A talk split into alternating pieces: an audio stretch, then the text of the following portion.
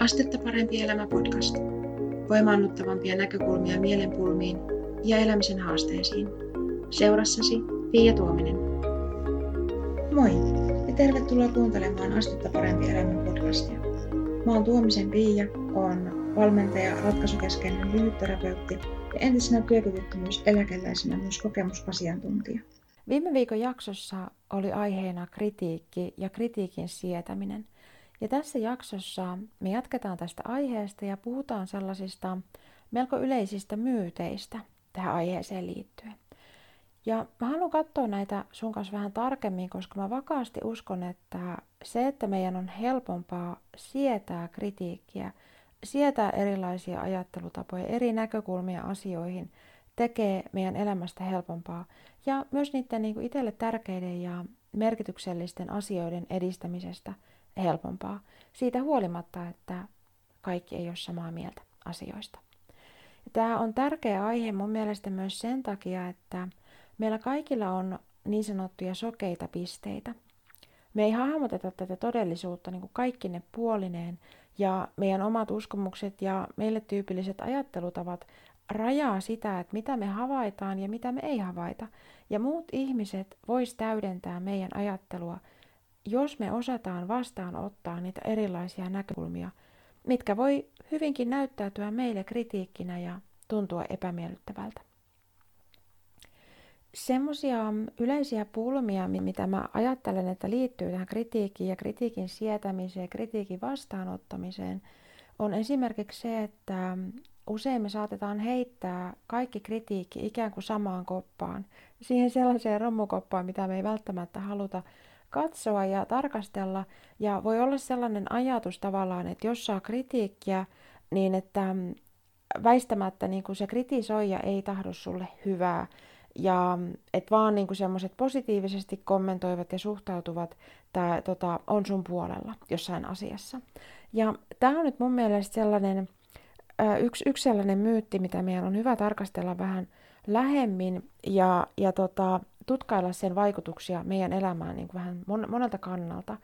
Eli ajatus siitä, että jos joku kritisoi sua ja tavallaan niin kuin kommentoi sillä tavalla, että joku, joku siinä, mitä sä teet esimerkiksi, niin että sen voisi tehdä jollain toisella tavalla, tai, tai että sä et vaikkapa huomioi sun omassa toiminnassa jotain tiettyä näkökulmaa, niin se voi tuntua tosi kurjalta, ja voi tuntua jopa siltä, että jotenkin, että muiden tulisi pitää ne erimieliset ajatuksensa niin kuin omana tietonaan ja että, että jotenkin kaikki kritiikki on lannistamista ja sitä ei pitäisi jotenkin toisille ehkä antaa.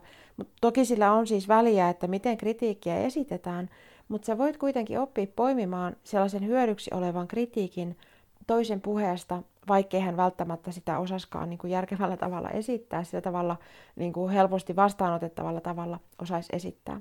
Ja on myös hyvä huomioida se, että jos me sekoitetaan meidän oma arvo sen saamamme kritiikin kanssa, niin esitetäänpä se millä tavalla tahansa, niin se voi tuntua hankalalta vastaanottaa. Mutta puhutaan vielä vähän tarkemmin tuosta tavallaan, että kritiikki on, ähm, äh, niin jos, jos ajattelee näin, että kritiikki on lannistamista ja sitä ei pitäisi niin toisille oikeastaan millään tavalla antaa. Yksi semmoinen yleinen käsitys on se, että jos joku kritisoi, niin hän ei rakasta sua tai ei halua sulle hyvää tai ei halua tukea sua siinä, mitä sä haluat jotenkin tehdä tai miten sä haluat olla tässä maailmassa tai näin poispäin.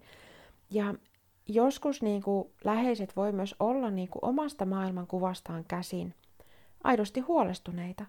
Ja nimenomaan sen takia, että he rakastaa sua ja sä oot heille tärkeä, niin pyrkii suojaamaan sua kritisoimalla koska heidän maailmankuvastaan käsin se, mitä sä haluat esimerkiksi tehdä, ei ole mahdollista tai ei ole järkevää. Ja tässä on nyt tärkeää erottaa se, että ei ole mahdollista heille koska heillä ei ole samoja uskomuksia kuin sulla ehkä on, tai heillä ei ole samoja niin kuin, ajattelutapoja kuin sulla on. Joten he, he saattaa niin kuin, omasta maailmankuvastaan käsin katsoa sitä sun tilannetta ja ajatella, että ei toi ole mahdollista, ja suojatakseen sua pettymykseltä he yrittää kertoa sulle, että se ei ole mahdollista. Mutta siis tämä on niin kuin, yhdenlainen tapa, missä tai yhdenlainen tilanne, missä meidän läheiset ja meitä rakastavat ihmiset saattaa päätyä kritisoimaan sitä, mitä me halutaan tehdä, koska niin kuin heidän ajattelutavoistaan, heidän maailmankuvastaan käsin se, mitä me pyritään tekemään, niin ei ole mahdollista tai järkevää. tähän toiseen aiheeseen mä vähän viittasin jo aikaisemmassa jaksossa, ja tavallaan se oli se ajatus siitä, että niin kuin, jotenkin sekoittaa sen saamansa kritiikin omaan arvoonsa. Ikään kuin, että jos saa kritiikkiä, niin se tarkoittaa sitä, että sinä et ole ihmisenä arvokas. Ja mä kerroin edellisessä jaksossa, että mä oon itse tehnyt aikaisemmin tämmöisen niin kuin tavallaan väärin tulkinnan tästä asiasta ja ajatellut, että, että kritiikki tarkoittaa sitä, että minussa ihmisenä on jotain arvotonta tai väärin. Ja kun mulle selvisi, että näin ei tavallaan ole ja aloin, aloin tämän uuden ajattelutavan mukaan elämään, jolloin osaan niin kuin erottaa sen kritiikin siitä omasta arvosta, niin aika moni asia elämässä on muuttunut helpommaksi, koska jotenkin se, että jos joku kritisoi jotain, mitä mä ajattelen jostain asiasta, niin se ei niin kuin kohdistu minuun ihmisenä mun mielessä. Hän ei välttämättä osaa sitä erottaa ja sanoa sillä tavalla, että jotenkin, että, että tämä ajattelutapa – ei hänen näkökulmastaan käsin ole toimiva, mutta se riittää, että mä pystyn itse tekemään sen erottelun mielessäni. Mulle ainakin niin se on itsessään riittänyt helpottamaan tilannetta ja erilaisten ihmisten ja ajattelutapojen kohtaamista huomattavasti, että mä itse on selvillä siitä, että, että onko kyse niin kuin mun ihmisarvosta ja siitä, että onko mä ok, onko, onko niin kuin jotenkin minä ihmisenä arvokas siitä huolimatta, että joku muu on eri mieltä jostain asiasta tai mitä mä esimerkiksi sanon tai muuta tällaista, niin ihan jo se on riittänyt omaan oloa helpottamaan, että mä itse on selvillä siitä, että kyseessä on kaksi eri asiaa.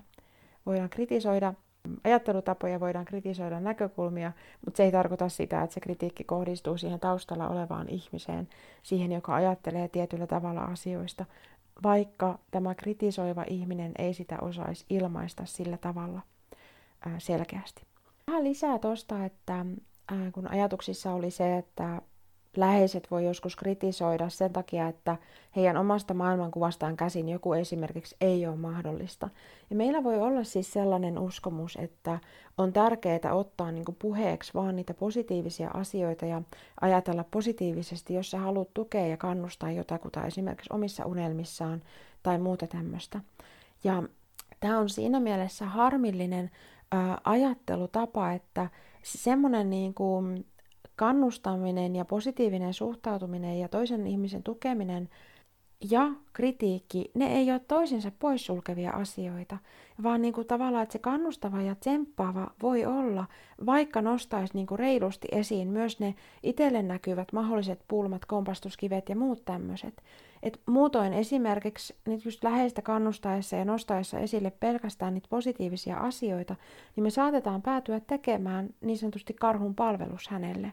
Kun jos meidän niin ajattelutapa hahmottaa jotain semmoisia mahdollisia pulmatilanteita esimerkiksi jossain tilanteessa tai että miten hän voisi lähestyä tätä asiaa toisenlaisesta näkökulmasta, voidakseen toteuttaa sen oman tavoitteensa tai mistä ikinä tavallaan onkin kyse, niin se, että me pidetään ikään kuin itsellämme ne erilaiset ajattelutapat ja erilaiset näkökulmat, niin voidaan päätyä tekemään sillä tavalla karhunpalvelus hänelle ja itse asiassa hankaloittaa sitä hänen tavoitteen saavuttamista, kun me ei nosteta näitä esille. Ja ihan sama pätee siis myös meihin, että jos me halutaan vaan sitä, että meidän lähellä on vaan niitä, jotka sanoo pelkästään niitä positiivisia asioita ja ajattelee positiivisesti ja vaan kannustaa, että kyllä kaikki hyvin menee. Tavallaan siis kun tämä maailma välillä kaipaa meiltä sitä nimenomaan, että me otettaisiin huomioon se, että mitä me ei itse asiassa tässä tilanteessa nähdä. Ja mistä, mitä joku toinen tästä tilanteesta ajattelee. Ja jos hän kertoisi meille sen, mitä hän siinä tilanteessa ajattelee, niin se voisi edistää sitä meidän onnistumista jossain asiassa, sikäli kuin me pystytään se ottamaan vastaan ja huomioimaan siinä meidän omassa toiminnassa, että, että tämä, miten mä kokeilin aikaisemmin tehdä tätä asiaa, ei toiminut, mutta tämä, miten tämä henkilö ehdottaa, mä voisin ainakin kokeilla sitä lähestymistapaa.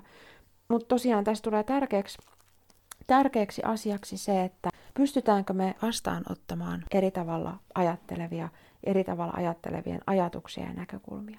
Eli muutamia semmoisia yleisiä niin kuin tavallaan ajattelutapoja tai ähm, ikään kuin virheitä siinä, miten suhtaudutaan kritiikkiin, niin on tosiaan siis se, että ensinnäkin, että kaikki kritiikki hylätään niin kuin huonona, ähm, semmoisena ei-kannustavana ja että se ei niin kuin auta meitä eteenpäin, joten hylätään se kaikki kritiikki eikä haluta niin kuin kuunnella sitä ensinkään.